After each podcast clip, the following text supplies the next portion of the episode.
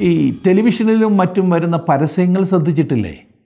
സോപ്പോ കറി പൗഡറോ തുണിത്തരങ്ങളോ ഒക്കെ വിൽക്കുവാൻ അതിന്റെ ശാസ്ത്രീയ വശങ്ങൾ പറഞ്ഞു തരുവാൻ കഴിവുള്ളവരെക്കാൾ ഏറെ അത് ഉപയോഗിച്ച് ഫലം കണ്ട അമ്മച്ചിമാരും കുട്ടികളും മറ്റ് സാധാരണക്കാരും സംസാരിക്കുന്നതാണ് പ്രയോജനം ചെയ്തത്.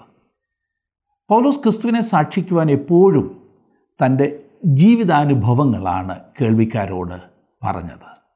അതും അവൻ പറഞ്ഞത് ഏറെ ശ്രദ്ധേയമാണ്.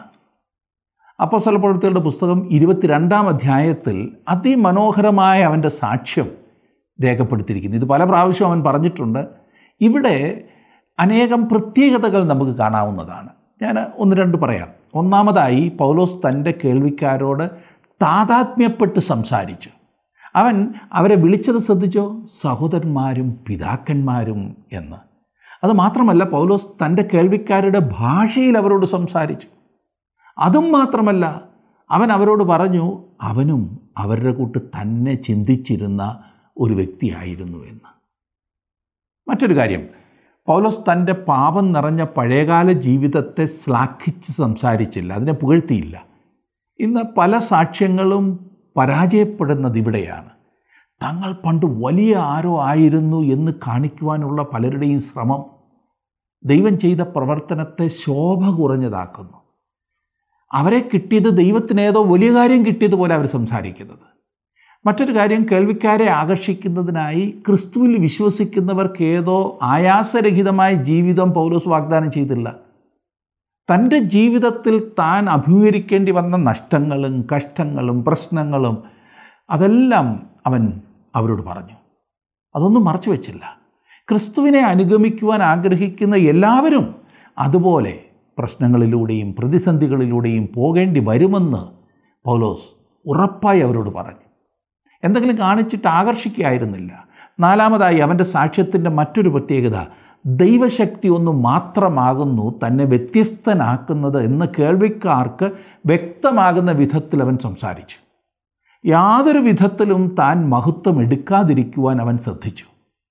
വേറെ അവന് പ്ലാനൊന്നുമില്ലായിരുന്നല്ലോ. ഇനി ഒടുവിലായി മാനസാന്തരത്തെ ഒരു യാഥാർത്ഥ്യമായിട്ടാണ് അവൻ അവതരിപ്പിച്ചത്. അല്ലാത്ത ഒരു തോന്നലായിട്ടല്ല. ഇത് ഏറെ പ്രധാനപ്പെട്ടതാണ്. അനേകരും പരാജയപ്പെടുന്നത് ഈ രംഗത്താണ്. പൗലോസിന്റെ ആ സാക്ഷ്യം തന്നെ നമുക്കിന്ന് ഒരുമിച്ച് ഒന്ന് ചിന്തിക്കാം.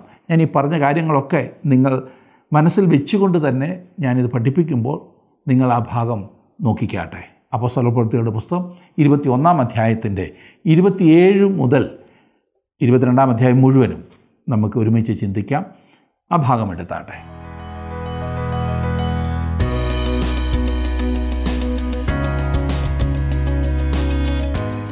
അപ്പോൾ പ്രവൃത്തിയുള്ള പുസ്തകം ഇരുപത്തിയൊന്നാം അധ്യായത്തിന്റെ ഇരുപത്തിയാറാം വാക്യം വരെ നാം ചിന്തിച്ചിരുന്നല്ലോ. ഇരുപത്തിയേഴാം വാക്യം മുതൽ നാം പൗലോസ് യെരുസലേമിൽ എത്തിയതിനെക്കുറിച്ചാണ് വായിക്കുന്നത്. യെരുസലേമിൽ എത്തിയപ്പോൾ അവിടുത്തെ നേതാക്കന്മാർ അവന് നല്ല ഒരു ഗുണദോഷം കൊടുത്തു. യഹൂദന്മാരിൽ നിന്നും താൻ ഒട്ടും വ്യത്യസ്തനല്ല എന്ന് കാണിക്കുവാൻ തക്കവണ്ണം ഒരു നേർച്ചയെക്കുറിച്ച് നാം വായിക്കുന്നു. എന്തായിരുന്നാലും അതിനുശേഷം പൗലോസ് ദേവാലയത്തിലെത്തുന്നു. യെരുസലേം ദേവാലയത്തിൽ. ഇരുപത്തിയേഴും ഇരുപത്തിയെട്ടും വാക്യങ്ങളിൽ നാം കാണുന്നത് ആ ഏഴ് ദിവസം തീരാറായപ്പോൾ. അതെ നേർച്ചയുടെ ഏഴ് ദിവസം തീരാറായപ്പോൾ ആസിയയിൽ നിന്ന് വന്ന യഹൂദന്മാർ അവനെ ദേവാലയത്തിൽ കണ്ടിട്ട് പുരുഷാരത്തെ ഒക്കെയും ഇളക്കി. അവനെ പിടിച്ചു. ഇസ്രായേൽ പുരുഷന്മാരെ സഹായിപ്പിൻ. ഇവനാകുന്നു ജനത്തിനും ന്യായപ്രമാണത്തിനും ഈ സ്ഥലത്തിനും വിരോധമായി. എല്ലായിടത്തും എല്ലാവരെയും ഉപദേശിക്കുന്നവൻ അവൻ യവനന്മാരെയും ദേവാലയത്തിൽ കൂട്ടിക്കൊണ്ടുവന്നു ഈ വിശുദ്ധ സ്ഥലം തീണ്ടിച്ചു കളഞ്ഞു എന്ന് വിളിച്ചു കൂകി. ജനക്കൂട്ടം സാധാരണ ചെയ്യുന്നതുപോലെ ഇവരും തെറ്റിദ്ധാരണയുടെയും സങ്കല്പങ്ങളുടെയും അടിസ്ഥാനത്തിലാണ് പ്രവർത്തിക്കുന്നത്. ഇരുപത്തിയൊൻപതാം വാക്യം. അവർ മുമ്പേ എഫേസ്യനായ ത്രൊഫിമോസിനെ അവനോടുകൂടി നഗരത്തിൽ കണ്ടതിനാൽ പൗലോസ് അവനെ ദേവാലയത്തിൽ കൂട്ടിക്കൊണ്ടുവന്നു എന്ന് നിരൂപിച്ചു. ഒരു യഹൂദ പാരമ്പര്യത്തിൽ വളർന്നവനായ പൗലോസ് എരുശലമിൽ വന്നപ്പോൾ ദേവാലയത്തിൽ പോയി. എഫേസ്യനും യവനനുമായ ത്രൊഫിമോസ് പൗലോസിന്റെ ശുശ്രൂഷയുടെ ഫലമായി മാനസാന്തരപ്പെട്ടവനാണെന്ന് അത്ര കരുതേണ്ടത്. അവൻ പൗലോസിനോടൊപ്പം യെരുശലേമിലായിരുന്നു എങ്കിലും അവന് ദേവാലയത്തിൽ പോകുന്നതിനോ അവിടെ നടക്കുന്ന ആചാരങ്ങളിൽ പങ്കെടുക്കുന്നതിനോ യാതൊരു താല്പര്യവും ഉണ്ടായിരിക്കില്ല കാരണം അത് അവന്റെ പശ്ചാത്തലമല്ലായിരുന്നു. കൃപയുടെ കീഴിൽ വേണമെങ്കിൽ അവന് അതിൽ പങ്കെടുക്കാനുള്ള സ്വാതന്ത്ര്യമുണ്ടായിരുന്നു. ഇതിനെ എത്ര കൃപയിൻ കീഴിൽ നമുക്കുള്ള സ്വാതന്ത്ര്യം എന്ന് ഞാൻ പറയുന്നത്. പൗലോസ് എടുക്കുന്ന ശപഥത്തിന് തന്റെ രക്ഷയുമായി യാതൊരു ബന്ധവുമില്ല. കർത്താവായ യേശുക്രിസ്തു മുഖാന്തരം ദൈവകൃപയിൽ മാത്രമാണ് യഹൂദനും യവനനും രക്ഷിക്കപ്പെടുന്നത്. പൗലോസിന്റെ ശബദം ഒരുപക്ഷെ ഉപവാസവും ചില കാര്യങ്ങൾ ഭക്ഷിക്കുന്നതിലുമായിരിക്കാം. അത് അവന്റെ പശ്ചാത്തലമായിരുന്നു. ഭക്ഷണ കാര്യത്തിലുള്ള ക്രമീകരണം നിങ്ങളുടെ ശരീരത്തെ മാത്രമേ ബാധിക്കുകയുള്ളൂ. ആഹാരം നിങ്ങളെ ദൈവത്തോട് അടുപ്പിക്കുകയില്ല. കൃപയിൽ നിങ്ങൾക്ക് ആഹാരം കഴിക്കുകയോ കഴിക്കാതിരിക്കുകയോ ചെയ്യാവുന്നതാണ്. നിങ്ങളുടെ ശാരീരിക സ്ഥിതിയെയും ആരോഗ്യത്തെയും അത് ബാധിക്കുന്ന കാര്യമാണ്. നിങ്ങൾക്ക് ദൈവവുമായുള്ള ബന്ധത്തെ അത് ബാധിക്കുന്നില്ല സുഹൃത്തെ. അതുകൊണ്ട് എന്തും കഴിക്കാമോ എന്തും കുടിക്കാമോ എന്ന് ചോദിച്ചാൽ അത് നിങ്ങൾ തീരുമാനിക്കണം. ദൈവത്തോട് അത് നിങ്ങളെ അടുപ്പിക്കുന്നുവെങ്കിൽ വേറൊരു സഹോദരനോ സഹോദരിക്ക് അത് തടസ്സമുണ്ടാക്കാതിരിക്കുന്നുവെങ്കിൽ ചെയ്താട്ടെ? ആരാണ് ചോദ്യം ചെയ്യാൻ പോകുന്നത്? അക്കാര്യം ദൈവജനം മനസ്സിലാക്കിയിരിക്കേണ്ടത് അത്രേ മുപ്പത് മുതൽ മുപ്പത്തിരണ്ട് വരെയുള്ള വാക്യങ്ങൾ ഞാൻ ഇനി വായിക്കാം. നഗരമെല്ലാം ഇളകി ജനം ഓടിക്കൂടി. പൗലോസിനെ പിടിച്ച് ദേവാലയത്തിന് പുറത്തേക്ക് ഇഴച്ചു കൊണ്ടുപോയി. ഉടനെ വാതിലുകൾ അടച്ചു കളഞ്ഞു. അവർ അവനെ കൊല്ലുവാൻ ശ്രമിക്കുമ്പോൾ എരുശലേമൊക്കെയും കലക്കത്തിലായി എന്ന് പട്ടാളത്തിന്റെ സഹസ്രാധിപന് വർത്തമാനം എത്തി. അവൻ ക്ഷണത്തിൽ പടയാളികളെയും ശതാധിപന്മാരെയും കൂട്ടിക്കൊണ്ട് അവരുടെ നേരെ പാഞ്ഞു വന്നു. അവർ സഹസ്രാധിപനെയും പടയാളികളെയും കണ്ടപ്പോൾ പൗലോസിനെ അടിക്കുന്നത് നിർത്തി. പൗലോസിനോടുള്ള അവരുടെ ശത്രുതയും എതിർപ്പും നോക്കുക. രക്ഷിക്കപ്പെടുവാൻ ഒരുവനും മോശയുടെ ന്യായപ്രമാണ വ്യവസ്ഥിതിയിൽ കൂടി കടന്നു പോകേണ്ട ആവശ്യമില്ല എന്ന് അവൻ പഠിപ്പിച്ചതിനാൽ അവർ പൗലോസിനെ വെറുത്തു. അവന് താൽപ്പര്യമെങ്കിൽ അവരുടെ മര്യാദകളിൽ ഒന്ന് കാത്തു സൂക്ഷിക്കുന്നതിൽ പൗലോസ് തെറ്റുകാരനാണെന്ന് പറയുവാൻ കഴിയുകയില്ല. അവൻ അങ്ങനെ ചെയ്യുന്നതിൽ കൂടി തന്റെ സ്വന്തം ജനത്തെ നേടുവാനാണ് ശ്രമിച്ചത്. തന്റെ ഹൃദയവാഞ്ച അനുസരിച്ച് കാര്യങ്ങൾ നടന്നില്ലെങ്കിലും ദൈവ ഉദ്ദേശം നിറവേറപ്പെട്ടു എന്നത്ര ഞാൻ ചിന്തിക്കുന്നത്. സഹസ്രാധിപനും പടയാളികളും ഇടപെട്ടില്ലായിരുന്നുവെങ്കിൽ അവർ പൗലോസിനെ കൊന്നുകളയുമായിരുന്നു. മുപ്പത്തിമൂന്നാം വാക്യത്തിൽ നാം കാണുന്നു സഹസ്രാധിപൻ അടുത്തു വന്ന് അവനെ പിടിച്ച് രണ്ട് ചങ്ങല വെപ്പാൻ കൽപ്പിച്ചു. ആർ എന്നും എന്ത് ചെയ്തു എന്നും ചോദിച്ചു. ഈ സഹസ്രാധിപൻ പൗലോസിനെ അറിയുമായിരുന്നില്ല. ഇത് ജാതികളുടെ വലിയ അപ്പോസ്തലനായ പൗലോസാണ് എന്ന് അവൻ വിളിച്ചു പറഞ്ഞില്ല. അപ്രകാരം അയാൾ പൗലോസിനെ കണ്ടതേയില്ല. പൗലോസ് ആരെന്ന് അയാൾ അറിഞ്ഞിരുന്നില്ല. അവൻ എന്തോ കുറ്റം ചെയ്തു എന്ന ചിന്തയായിരുന്നു സഹസ്രാധിപനുണ്ടായിരുന്നത്. അതിനാൽ അയാൾ പൗലോസിനെ ചങ്ങല കൊണ്ട് ബന്ധിപ്പാൻ കൽപ്പിച്ചു. മുപ്പത്തിനാല് മുതൽ മുപ്പത്തിയാറ് വരെയുള്ള വാക്യങ്ങളിൽ പുരുഷാരത്തിൽ ചിലർ ഇങ്ങനെയും ചിലർ അങ്ങനെയും നിലവിളിച്ചുകൊണ്ടിരുന്നു. ആരവാരം ഹേതുവായി നിശ്ചയം ഒന്നും അറിഞ്ഞുകൂടായികയാൽ അവനെ കോട്ടയിലേക്ക് കൊണ്ടുപോകുവാൻ കൽപ്പിച്ചു. പടിക്കെട്ടിന്മേലായപ്പോൾ അവനെ കൊന്നുകളക എന്നാർത്തുകൊണ്ട് ജനസമൂഹം പിൻചെല്ലുകയാൽ പുരുഷാരത്തിന് ബലാത്കാരം പേടിച്ചിട്ട് പടയാളികൾ അവനെ എടുക്കേണ്ടി വന്നു. ഈ ജനക്കൂട്ടത്തിൽ നിന്ന് സഹസ്രാധിപന് യാതൊന്നും മനസ്സിലാക്കുവാൻ കഴിഞ്ഞില്ല. അവനെതിരായുള്ള കുറ്റം എന്താണെന്ന് അറിയുവാനായി അയാൾ പൗലോസിനെ കോട്ടയിലേക്ക് കൊണ്ടുപോവുകയാണ് ചെയ്തത്.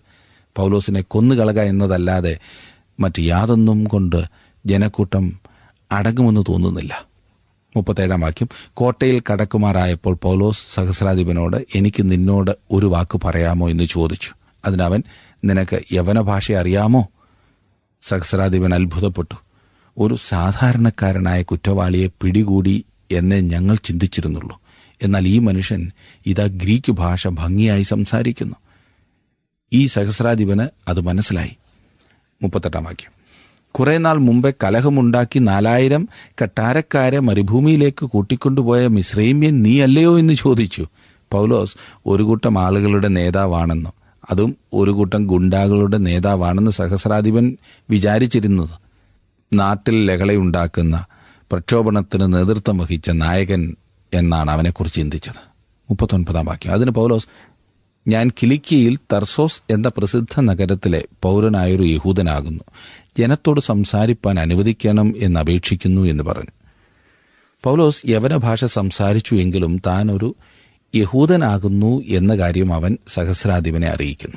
പൗലോസ് ആരാണെന്ന കാര്യം അയാൾ അറിഞ്ഞപ്പോൾ പൗലോസിന് ജനത്തോട് സംസാരിപ്പാനുള്ള അനുവാദം സഹസ്രാധിപൻ നൽകി. നാൽപ്പതാം വാക്യം. അവൻ അനുവദിച്ചപ്പോൾ പൗലോസ് പടിക്കെട്ടിന്മേൽ നിന്നുകൊണ്ട് ജനത്തോട് ആംഗ്യം കാട്ടി. വളരെ മൗനമായ ശേഷം എബ്രായ ഭാഷയിൽ വിളിച്ചു പറഞ്ഞ ദാവിദ് സഹസ്രാധിപനോട് യവന ഭാഷയിൽ സംസാരിച്ചെങ്കിലും യഹൂദ ജനങ്ങളെ അഭിസംബോധന ചെയ്തപ്പോൾ പൗലോസ് അവരുടെ മാതൃഭാഷയായ എബ്രായ ഭാഷയിലാണ് സംസാരിച്ചത്. അവർ സ്നേഹിക്കുകയും മനസ്സിലാക്കുകയും ചെയ്തിരുന്ന ഭാഷയിൽ പൗലോസ് സംസാരിക്കുവാൻ തുടങ്ങിയതോടെ അവർ അവനെ ശ്രദ്ധിക്കുവാൻ തുടങ്ങി. പ്രതിസന്ധികളുടെ മധ്യത്തിൽ പതറാതെ മുന്നേറുന്ന പൗലോസിനെ നിങ്ങൾ ശ്രദ്ധിച്ചോ? തന്നെ കൊല്ലുവാൻ ഭാവിക്കുന്നവരുടെ മുൻപിൽ സ്നേഹത്തോടും ക്ഷമയോടും കൂടെ നിൽക്കുന്ന പൗലോസിനെയാണ് നാം ഇവിടെ കാണുന്നത്. ഇനി നാം ഇരുപത്തിരണ്ടാം അധ്യായത്തിലേക്ക് വരികയാണ്. ഇരുപത്തി ഒന്നാം അധ്യായത്തിന്റെ തുടർന്നുള്ള സംഭവങ്ങളാണ് ഇരുപത്തിരണ്ടാം അധ്യായത്തിൽ നാം കാണുന്നത്. പൗലോസിന്റെ ജീവിതാനുഭവങ്ങളാണല്ലോ ഈ ദിവസങ്ങളിൽ നാം പഠിച്ചുകൊണ്ടിരിക്കുന്നത്. ഉന്നത പദവികൾ ഉണ്ടായിരുന്ന പൗലോസ് തന്റെ പദവികൾ ഒരിക്കലും ദുരുപയോഗപ്പെടുത്തിയില്ല. റോമാ പൗരൻ എന്ന തന്റെ വലിയ പദവി ഉപയോഗിച്ച് ആരെയും അവൻ ഉപദ്രവിച്ചില്ല. തന്നെ ഉപദ്രവിച്ചവർക്കെതിരെ അതൊരു ആയുധമാക്കാമായിരുന്നു. സുവിശേഷം അറിയിക്കുവാൻ ഒരു മുഖാന്തരമായി മാത്രമാണ് പൗലോസ് തന്റെ പദവികൾ കണ്ടത്. ഇരുപത്തിയൊന്നാം അധ്യായത്തിന്റെ ഒന്നാം വാക്യത്തിൽ നാം കാണുന്നു സഹോദരന്മാരും പിതാക്കന്മാരുമായുള്ളവരെ എനിക്കിന്ന് നിങ്ങളോടുള്ള പ്രതിവാദം കേട്ടുകൊള്ളുവിൻ. പൗലോസ് പ്രസംഗം തുടങ്ങിയാണ് അവർ അവന് സഹോദരന്മാരും പിതാക്കന്മാരുമാണ് എങ്കിലും അവർ അവനെ കൊല്ലുവാൻ ആഗ്രഹിക്കുകയാണ് ചെയ്യുന്നത്. പ്രായമുള്ളവർക്ക് ബഹുമാനം കൊടുത്തുകൊണ്ടാണ് അവരെ പിതാക്കന്മാരെ എന്ന് വിളിച്ചിരിക്കുന്നത്. രണ്ടാം വാക്യം നോക്കിക്കാട്ടെ. എന്നാൽ എബ്രായ ഭാഷയിൽ സംസാരിക്കുന്നത് കേട്ടിട്ട് അവർ അധികം മൗനമായിരുന്നു. അവൻ പറഞ്ഞതെന്തെന്നാൽ പൗലോസ് എബ്രായ ഭാഷയിൽ സംസാരിപ്പാൻ തുടങ്ങിയപ്പോൾ അവർ നിശബ്ദരായി തീർന്നു കൊടുങ്കാറ്റിന് ശാന്തത വരുന്നതുപോലെയോ കടലിലെ തിരമാലകൾ ശാന്തമാകുന്നതുപോലെയോ ആയിരുന്നു അത്. അവരിൽ ഒരാളെപ്പോലെ അവർ അവനെ ശ്രദ്ധിക്കുകയാണ്. തന്റെ വ്യക്തിപരമായ ചരിത്രത്തോടെ പൗലോസ് ആരംഭിക്കുന്നു. മൂന്നാം വാക്യം.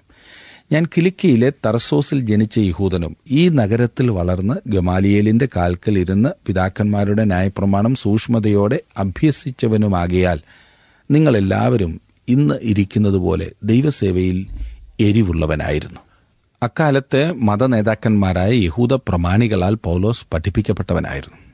താനും അവരിൽ ഒരാളായിരുന്നു എന്ന് അതായത് ഒരു പരീശനായിരുന്നു എന്ന് പൗലോസ് അവർക്ക് കാണിച്ചു കൊടുക്കുന്നു. തനിക്കറിയാൻ പാടില്ലാത്ത എന്തിന്റെയെങ്കിലും പുറകെ ഇറങ്ങിത്തിരിച്ചതല്ല എന്നവർക്ക് വെളിവാക്കി കൊടുക്കുകയായിരുന്നു പൗലോസ് ചെയ്യുന്നത്. അവരുടെ ചിന്താഗതികൾ നല്ലവണ്ണം അറിയാമായിരുന്നതുകൊണ്ടാണ് പൗലോസിന് അവരോട് സഹതാപവും സ്നേഹവും തോന്നിയത്. അവരെ ക്രിസ്തുവിനു വേണ്ടി നേടേണ്ടതിന് അവൻ തന്റെ പശ്ചാത്തലം അവർക്ക് പറഞ്ഞു കൊടുക്കുന്നു. പൗലോസിന്റെ ജീവിത പശ്ചാത്തലം ശ്രേഷ്ഠമായതായിരുന്നു. അക്കാലത്തെ യവന സംസ്കാരത്തിന്റെ കേന്ദ്ര സ്ഥാനമായിരുന്നു തർസോസ്. പൗലോസിന്റെ കാലത്തെ ഏറ്റവും നല്ല ഗ്രീക്ക് സർവകലാശാല അഥേനയിലോ കൊരിന്തിലോ ആയിരുന്നില്ല. പിന്നെയോ തർസോസിലായിരുന്നു. തർസോസ് പുരോഗമിച്ചുകൊണ്ടിരുന്ന ഒരു പട്ടണവും വിദ്യാഭ്യാസ കേന്ദ്രവുമായിരുന്നു. പൗലോസ് തർസോസിലെ ഒരു സർവകലാശാല പശ്ചാത്തലത്തിലാണ് വളർന്നു വന്നത് എന്നും അവന് ഒരു യവന സാഹചര്യം ഉണ്ടായിരുന്നു എന്നും നിശ്ചയമായി കരുതാവുന്നതത്രേ.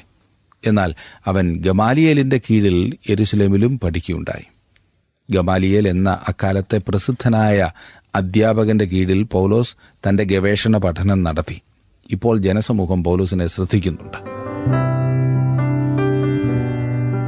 താങ്കളുടെ വിലപ്പെട്ട നിർദ്ദേശങ്ങളും അഭിപ്രായങ്ങളും പ്രാർത്ഥനാ വിഷയങ്ങളും ഇന്ന് തന്നെ ഞങ്ങളെ വിളിച്ചറിയിക്കുക. വിളിക്കേണ്ട number eight two eight one three eight four four five five.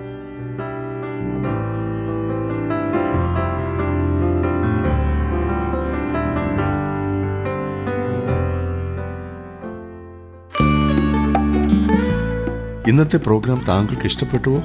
എങ്കിൽ ഉടൻ തന്നെ ഞങ്ങൾക്കൊരു മിസ് കോൾ തരിക. അടുത്ത വിജയി ഒരുപക്ഷെ താങ്കളായിരിക്കാം.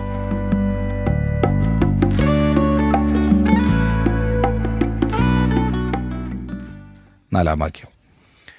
ഞാൻ പുരുഷന്മാരെയും സ്ത്രീകളെയും പിടിച്ചു കെട്ടി തടവിലേൽപ്പിച്ചും ഈ മാർഗക്കാരെ കൊല്ലുവാനും മടിക്കാതെ ഉപദ്രവിച്ചു വന്നു. ഈ മാർഗമെന്ന് പൗലോസ് പറഞ്ഞിരിക്കുന്നത് ശ്രദ്ധിക്കുക. സഭ എന്നോ ക്രിസ്തുവിന്റെ അനുഗാമികളെന്നോ ക്രിസ്ത്യാനികളെന്നോ അല്ല പൗലോസ് സൂചിപ്പിക്കുന്നത്. അവർക്കും തനിക്കും അറിയാവുന്ന പദപ്രയോഗമാണ് പൗലോസ് ഉപയോഗിച്ചത്. ഇന്നും ഈ മാർഗം എന്നത് ഉപയോഗിക്കാൻ പറ്റിയ വാക്കാണെന്നത്ര എന്റെ വിചാരം. എന്താണ് ഈ മാർഗം? ഇത് വഴിയും സത്യവും വെളിച്ചവുമാകുന്നു. അത് കർത്താവ് യേശുക്രിസ്തുവിന്റെ ആളത്വമാണ്. നിങ്ങൾക്കുള്ള അതേ പശ്ചാത്തലമാണ് എനിക്കുമുള്ളത്. അതിനാൽ ശ്രദ്ധിപ്പീൻ എന്നത്രേ പൗലോസ് അവരോട് പറയുന്നത്. ഞാനും ഇതുപോലെ പഠിപ്പിക്കുന്നവനായിരുന്നു. നിങ്ങളുടെ ചിന്താഗതികൾ നല്ലവണ്ണം എനിക്ക് മനസ്സിലാകുന്നുണ്ട്. ഞാനും ഇത് തന്നെ ചെയ്തിരുന്നവനാണ് എന്നാണ് പൗലോസ് പറഞ്ഞത്. അഞ്ച് മുതൽ ഏഴ് വരെയുള്ള വാക്യങ്ങളിൽ അതിന് മഹാപുരോഹിതനും മൂപ്പന്മാരുടെ സംഘമൊക്കെയും എനിക്ക് സാക്ഷികൾ. അവരോട് സഹോദരന്മാർക്കായി എഴുത്തും വാങ്ങിക്കൊണ്ട് ദമസ്കോസിൽ പാർക്കുന്നവരെയും പിടിച്ചുകെട്ടി ദണ്ഡനത്തിനായി യെരുസലേമിലേക്ക് കൊണ്ടുവരേണ്ടതിന് ഞാൻ അവിടേക്ക് യാത്രയായി. അങ്ങനെ പ്രയാണം ചെയ്ത് ദമസ്കോസിനോട് അടുത്തപ്പോൾ ഏകദേശം ഉച്ചയ്ക്ക് പെട്ടെന്ന് ആകാശത്തു നിന്ന് വലിയൊരു വെളിച്ചം എന്റെ ചുറ്റും മിന്നി. ഞാൻ നിലത്ത് വീണു. ശൗലേ ശൗലേ നീ എന്നെ ഉപദ്രവിക്കുന്നത് എന്ത്? എന്ന് എന്നോട് പറയുന്ന ഒരു ശബ്ദം കേട്ടു. പൗലോസ് തന്റെ അനുഭവം അവരോട് പറയുകയാണ് ഇത് പല പ്രാവശ്യം നാം കണ്ടതാണല്ലോ. എട്ടാം വാക്യത്തിൽ കർത്താവെ നീ ആർ എന്ന് ചോദിച്ചതിന് നീ ഉപദ്രവിക്കുന്ന നസറേനായ യേശുവാകുന്നു ഞാനെന്ന് അവൻ എന്നോട് പറഞ്ഞു. ജനങ്ങൾ നിശബ്ദരായി നിന്നുകൊണ്ട് പൗലോസിന്റെ ഓരോ വാക്കും ശ്രദ്ധിക്കുകയായിരുന്നു. ഒൻപതാം വാക്യം. എന്നോട് കൂടെയുള്ളവർ വെളിച്ചം കണ്ടു എങ്കിലും എന്നോട് സംസാരിക്കുന്നവന്റെ ശബ്ദം കേട്ടില്ല. ശൗലിന്റെ മാനസാന്തരത്തെക്കുറിച്ച് പറഞ്ഞിരിക്കുന്ന ഭാഗത്ത് ഇപ്രകാരമാണ് വായിക്കുന്നത്. അവനോടുകൂടെ പ്രയാണം ചെയ്ത പുരുഷന്മാർ ശബ്ദം കേട്ടുവെങ്കിലും ആരെയും കാണാതെ മരവിച്ചു നിന്നു. പ്രവർത്തികളുടെ പുസ്തകം ഒൻപതാം അധ്യായത്തിന്റെ ഏഴാം വാക്യം. ഇവിടെ പൗലോസ് പറയുന്നത് എന്നോട് കൂടിയുള്ളവർ എന്നോട് സംസാരിക്കുന്നവന്റെ ശബ്ദം കേട്ടില്ല എന്നാണ്. ഇത് പരസ്പര വിരുദ്ധമായ പ്രസ്താവന പോലെ തോന്നാവുന്നതാണ്. എന്നാൽ വാസ്തവത്തിൽ വൈരുദ്ധ്യം ഒന്നും ഇതിലില്ല. കൂടെ ഉണ്ടായിരുന്നവർ ഒരു ശബ്ദം കേട്ടു. എന്നാൽ ആ ശബ്ദത്തിൽ എന്താണ് പറഞ്ഞത് എന്നവർക്ക് മനസ്സിലായില്ല. ആരുടെ ശബ്ദമാണെന്നും അവർക്ക് അറിഞ്ഞുകൂടായിരുന്നു. വെറും ഒരു ശബ്ദം അവർ കേൾക്ക മാത്രമേ ചെയ്തുള്ളൂ. പത്തു മുതലുള്ള വാക്യങ്ങളിലേക്ക് വന്നാട്ടെ. കർത്താവെ ഞാൻ എന്ത് ചെയ്യണം എന്ന് ചോദിച്ചതിന് കർത്താവ് എന്നോട് എഴുന്നേറ്റ് ദമസ്കോസിലേക്ക് പോക. നീ ചെയ്യേണ്ടതിന് വിധിച്ചിരിക്കുന്നതെല്ലാം അവിടെ നിന്നോട് പറയുമെന്ന് കൽപ്പിച്ചു. ആ വെളിച്ചത്തിന്റെ തേജസ് ഹേതുവായിട്ട് കണ്ണ് കാണായികയാൽ കൂടെയുള്ളവർ എന്നെ കൈക്ക് പിടിച്ച് നടത്തി. അങ്ങനെ ഞാൻ ദമസ്കോസിലെത്തി. അവിടെ പാർക്കുന്ന സകല യഹൂദന്മാരാലും നല്ല സാക്ഷ്യം കൊണ്ടവനായി ന്യായപ്രമാണപ്രകാരം ഭക്തിയുള്ള പുരുഷനായ അനന്യാസ് എന്നൊരുത്തൻ എന്റെ അടുക്കൽ വന്ന് നിന്നു. സഹോദരനായ ശൗലെ കാഴ്ച പ്രാപിക്ക എന്ന് പറഞ്ഞു. ആ നാഴികയിൽ തന്നെ ഞാൻ കാഴ്ച പ്രാപിച്ചു. അവനെ കണ്ടു. അപ്പോൾ അവൻ എന്നോട് നമ്മുടെ പിതാക്കന്മാരുടെ ദൈവം നിന്നെ തന്റെ ഇഷ്ടം അറിവാനും നീതിമാനായവനെ കാണുവാനും അവന്റെ വായിൽ നിന്ന് വചനം കേൾപ്പാനും നിയമിച്ചിരിക്കുന്നു. നീ കാണുകയും കേൾക്കുകയും ചെയ്തതിന് സകല മനുഷ്യർക്കും നീ അവന്റെ സാക്ഷിയായിത്തീരും. കർത്താവായി യേശു ക്രിസ്തു പൗലോസുമായി വ്യക്തിപരമായ ഒരു കൂടിക്കാഴ്ച നടത്തി എന്ന കാര്യം ശ്രദ്ധിക്കുക. പൗലോസ് അറേബ്യയിലെ മരുഭൂമിയിൽ ചിലവഴിച്ച സമയങ്ങളിൽ കർത്താവ് അവനോട് സംസാരിക്കുകയും അവനെ പഠിപ്പിക്കുകയും ചെയ്തു എന്നത്രേ എന്റെ വിശ്വാസം. പതിനാറ് മുതലുള്ള വാക്യങ്ങൾ നോക്കിക്കാട്ടെ. ഇനി താമസിക്കുന്നതെന്ത്? എഴുന്നേറ്റ് അവന്റെ നാമം വിളിച്ച് പ്രാർത്ഥിച്ച് സ്നാനമേറ്റ് നിന്റെ പാപങ്ങളെ കഴുകിക്കളക എന്ന് പറഞ്ഞു. പിന്നെ ഞാൻ എരുശലേമിൽ മടങ്ങിച്ചെന്ന് ദേവാലയത്തിൽ പ്രാർത്ഥിക്കുന്നേരം ഒരു വിവശതയിലായി. അവനെ കണ്ടു. നീ ബന്ധപ്പെട്ട് വേഗം എരുശലേം വിട്ടുപോകുക നീ എന്നെക്കുറിച്ച് പറയുന്ന സാക്ഷ്യം അവർ കൈക്കൊള്ളുകയില്ല എന്ന് എന്നോട് പറഞ്ഞു. അതിന് ഞാൻ കർത്താവെ നിന്നിൽ വിശ്വസിക്കുന്നവരെ ഞാൻ തടവിലാക്കുകയും പള്ളിതോറും അടിപ്പിക്കുകയും ചെയ്തു എന്നും. നിന്റെ സാക്ഷിയായ സ്തേഫാനോസിന്റെ രക്തം ചൊരിഞ്ഞപ്പോൾ ഞാനും സമ്മതിച്ചു. അരികെ നിന്ന് അവനെ കൊല്ലുന്നവരുടെ വസ്ത്രം കാത്തുകൊണ്ടിരുന്നു എന്നും അവർ അറിയുന്നുവല്ലോ എന്ന് പറഞ്ഞു. സ്തേഫാനോസിനെ കല്ലെറിയുമ്പോൾ താൻ അവിടെ സന്നിഹിതനായിരുന്നു എന്നും അതിന്റെ ചുമതല തനിക്കും ഉണ്ടായിരുന്നു എന്ന കാര്യം പൗലോസ് ഒരിക്കലും മറന്നിരുന്നില്ല. അത് പൗലോസിന്റെ ജീവിതത്തിൽ വലിയ വ്യത്യാസം ഉളവാക്കുന്നതിന് കാരണമാകുകയും അവന്റെ മാനസാന്തരത്തിന് വേണ്ടി തയ്യാറാകുകയും ചെയ്തു എന്ന കാര്യത്തിൽ സംശയമേ ഇല്ല. ഇരുപത്തൊന്നും ഇരുപത്തിരണ്ടും വാക്യങ്ങളിലേക്ക് വരുമ്പോൾ അവൻ എന്നോട് നീ പോക. ഞാൻ നിന്നെ ദൂരത്ത് ജാതികളുടെ അടുക്കലേക്ക് അയക്കും എന്ന് കൽപ്പിച്ചു. ഈ വാക്കോളം അവർ അവന് ചെവി കൊടുത്തു. പിന്നെ ഇങ്ങനത്തവനെ ഭൂമിയിൽ നിന്ന് നീക്കിക്കളക അവൻ ജീവിച്ചിരിക്കുന്നത് യോഗ്യമല്ല എന്ന് നിലവിളിച്ചു പറഞ്ഞു. നോക്കണേ കർത്താവായ യേശുക്രിസ്തുവിനെക്കുറിച്ച് പൗലോസ് യഹൂദന്മാരല്ലാത്തവരുടെ ഇടയിൽ പ്രവർത്തിച്ചു കൊണ്ടിരിക്കുകയായിരുന്നതിനാലാണ് ജാതികളുടെ കാര്യം പൗലോസ് ഇവിടെ സൂചിപ്പിച്ചത്. അക്കാര്യം യഹൂദന്മാർക്ക് അറിവുള്ളതുമായിരുന്നു. എന്നാൽ ജാതികളുടെ കാര്യം സൂചിപ്പിച്ച നിമിഷം അവർ കോപാകുലരായി എന്ന് മാത്രമല്ല തുടർന്ന് പൗലോസിന്റെ വാക്കുകൾ കേൾക്കുവാൻ അവർ തയ്യാറായേയില്ല എന്ന് നാം ഈ ഭാഗത്തു നിന്നും കാണുന്നു. ഇരുപത്തിമൂന്ന് ഇരുപത്തിനാലും വാക്യങ്ങളിൽ അവർ കൂക്കലിട്ടും വസ്ത്രം കീറിക്കളഞ്ഞും പൂഴിവാരി മേലോട്ടെറിഞ്ഞും കൊണ്ടിരിക്കുമ്പോൾ അവർ ഇങ്ങനെ അവന്റെ നേരെ ആർക്കുവാൻ സംഗതി എന്ത് എന്നറിയേണ്ടതിന് ചമ്മട്ടി കൊണ്ട് അവനോട് ചോദ്യം ചെയ്യണമെന്ന് സഹസ്രാധിപൻ പറഞ്ഞ് അവനെ കോട്ടയിലേക്ക് കൊണ്ടുപോകുവാൻ കൽപ്പിച്ചു. പൗലോസ് എബ്രായ ഭാഷയിൽ സംസാരിക്കുവാൻ തുടങ്ങിയപ്പോൾ സഹസ്രാധിപൻ പൗലോസ് പറയുന്നത് എന്താണെന്ന് മനസ്സിലാക്കുവാൻ കഴിഞ്ഞില്ല. പ്രശ്നം എന്താണെന്നോ എന്താണ് സംഭവിക്കുന്നതെന്നോ സഹസ്രാധിപന് മനസ്സിലായില്ല. പൗലോസിനെ കോട്ടയിലേക്ക് കൊണ്ടുപോകാമോ? അത് മാത്രമേ ജനരോക്ഷത്തിനിടയിൽ അയാൾക്ക് ചെയ്യുവാൻ കഴിഞ്ഞുള്ളൂ. പൗലോസ് ഒരു തടവുകാരനായിരിക്കുന്ന സ്ഥിതിയിൽ അവനെ ചമ്മട്ടി കൊണ്ടടിച്ച് കാര്യത്തിന്റെ സത്യാവസ്ഥ മനസ്സിലാക്കുവാൻ കഴിയും എന്ന് അയാൾ ചിന്തിച്ചു. ഇരുപത്തഞ്ചാം വാക്യം. തന്നെ വാറുകൊണ്ട് കെട്ടുമ്പോൾ പൗലോസ് അരികെ നിൽക്കുന്ന ശതാധിപനോട് റോമാ പൗരനും വിസ്താരം കഴിയാത്തവനുമായ മനുഷ്യനെ ചമ്മട്ടികൊണ്ട് അടിക്കുന്നത് വിഹിതമോ എന്ന് ചോദിച്ചു. പൗലോസിനെ എല്ലായിടത്തും തെറ്റിദ്ധരിച്ചിരിക്കുകയാണ്. പൗലോസ് ത്രൊഫിമോഫോസിനെ ദേവാലയത്തിൽ കൂട്ടിക്കൊണ്ടു വന്നു എന്ന് യഹൂദന്മാർ ചിന്തിച്ചു. എന്നാൽ പൗലോസ് അപ്രകാരം ചെയ്തില്ല. പൗലോസ് പ്രക്ഷോഭണത്തിന് നേതൃത്വം കൊടുത്ത ഒരു എഫേസ്യനാണെന്ന് സഹസ്രാധിപൻ വിചാരിച്ചു. എന്നാൽ പൗലോസ് അപ്രകാരമുള്ള വ്യക്തിയല്ലായിരുന്നു. അവൻ ആരാണെന്ന് ശ്രദ്ധിക്കുക. ഗ്രീക്ക് ഭാഷ ശരിയായി സംസാരിക്കുവാൻ കഴിവുള്ള ഒരു എബ്രായനാണ് അവൻ അതുമാത്രമല്ല അവനൊരു റോമ പൗരൻ കൂടിയാണ്. തടവുകാരൻ എന്ന നിലയിൽ ലഭിക്കുവാൻ പോകുന്ന പീഡനത്തിൽ നിന്നും രക്ഷപ്പെടുവാൻ ഇപ്പോൾ പൗലോസ് തന്റെ റോമ പൗരത്വം ചൂണ്ടിക്കാണിക്കുന്നു. ഇരുപത്തിയാറ് മുതൽ ഇരുപത്തിയെട്ട് വരെയുള്ള വാക്യങ്ങളിൽ ഇത് കേട്ടിട്ട് ശതാധിപൻ ചെന്ന് സഹസ്രാധിപനോട് നീ എന്തു ചെയ്യുവാൻ പോകുന്നു? ഈ മനുഷ്യൻ റോമാ പൗരനാകുന്നു എന്ന് ബോധിപ്പിച്ചു. സഹസ്രാധിപൻ വന്നു നീ റോമ പൗരൻ തന്നെയോ? എന്നോട് പറക എന്ന് ചോദിച്ചതിന് അതെ എന്നവൻ പറഞ്ഞു. ഞാൻ ഏറിയ മുതൽ കൊടുത്ത് ഈ പൗരത്വം സമ്പാദിച്ചു എന്ന് സഹസ്രാധിപൻ പറഞ്ഞതിന് ഞാനോ അങ്ങനെ ജനിച്ചിരിക്കുന്നു എന്ന് പൗലോസ് പറഞ്ഞു. ഇതിനേക്കാൾ വലിയ അടി എന്നെ കിട്ടാനല്ലേ? ഈ സഹസ്രാധിപൻ ഒരു അടിമയായിരുന്നു എന്ന കാര്യം ശ്രദ്ധിക്കുക. അവൻ തന്റെ പണം സ്വരൂപിച്ച് വയ്ക്കുകയോ മറ്റേതെങ്കിലും വിധത്തിൽ പണം സമ്പാദിക്കുകയോ ചെയ്ത തന്റെ സ്വാതന്ത്ര്യം വിലയ്ക്ക് വാങ്ങുകയാണ് ചെയ്തത്.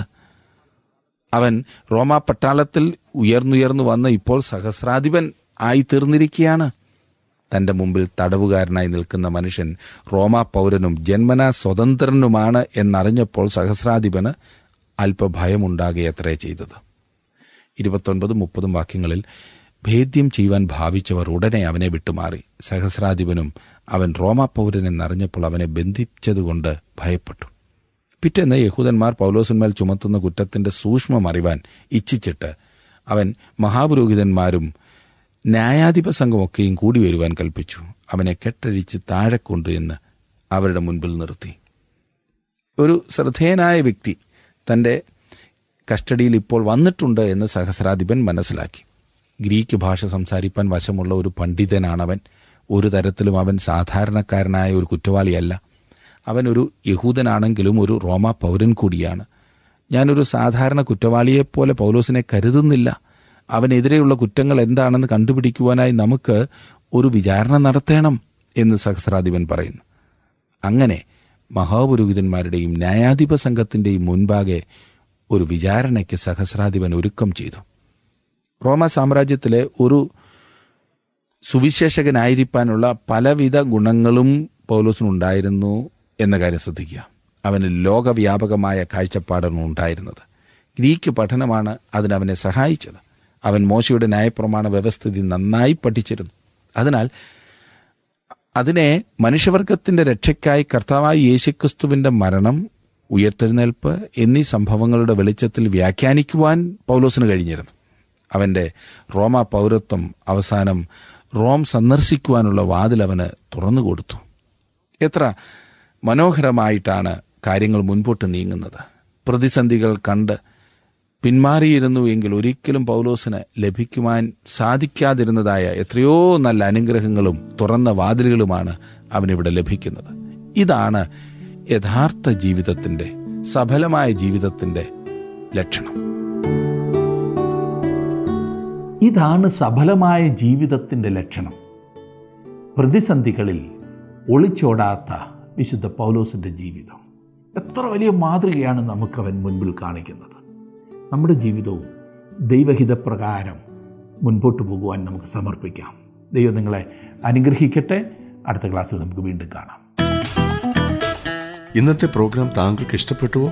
എങ്കിൽ ഉടൻ തന്നെ ഞങ്ങൾക്കൊരു മിസ് കോൾ തരിക.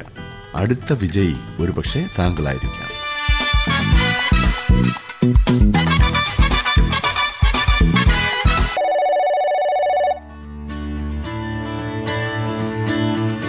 ടി ഡബ്ല്യു ആർ ജീവസന്ദേശം ബൈബിൾ പഠനങ്ങൾ അടങ്ങിയ മീഡിയ പ്ലെയർ ലഭ്യമാണ്. ഇത് ആവശ്യമുള്ളവർ സ്ക്രീനിൽ കാണുന്ന നമ്പറുകളിൽ ഞങ്ങളുമായി ബന്ധപ്പെടുക.